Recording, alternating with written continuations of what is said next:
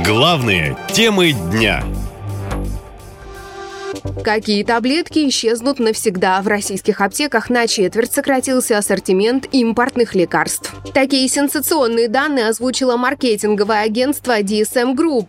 Если с января по июль 2022 года россиянам было доступно в аптечной рознице 7700 иностранных позиций, то по итогам первых 7 месяцев 2023 года 6400, и количество продолжает падать. Особенно иностранный ассортимент снизился в группе лекарств для лечения сердечно-сосудистых заболеваний, диабета, ВИЧ, онкологии и других заболеваний. Не хватает и некоторых антибиотиков.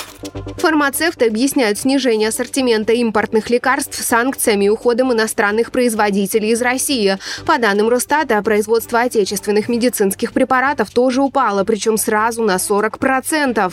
Это связано с нехваткой компонентов для лекарств, которые тоже раньше покупались за границей, объясняет провизор Эдуард Зинченко.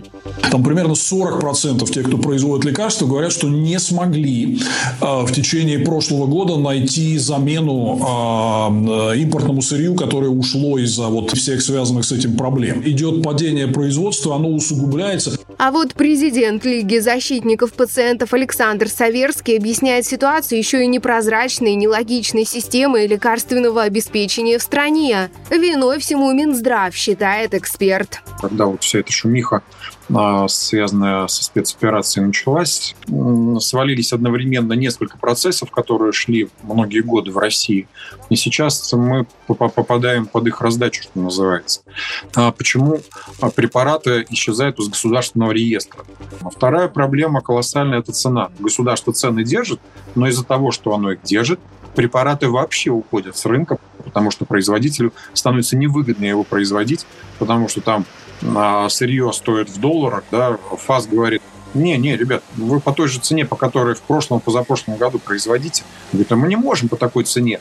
Но неважно, нам вот вы же производили как-то, ну, продолжайте. В России а, потребность в лекарственных препаратах а, федеральному центру неизвестно, потому что нет форм стат отчетности субъектов Российской Федерации, Федерации перед Минздравом о потребностях и состояние лекарственного обеспечения. Минздрав говорит, что пока все, все в порядке, но факт в том, что пока остается рыночное регулирование, мы будем ходить как по минному полю, не зная, какое лекарство пропадет завтра и, соответственно, чем лечиться.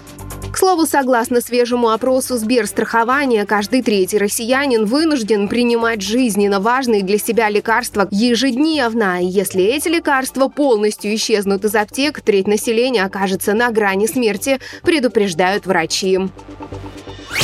Наша лента. Коротко и ясно.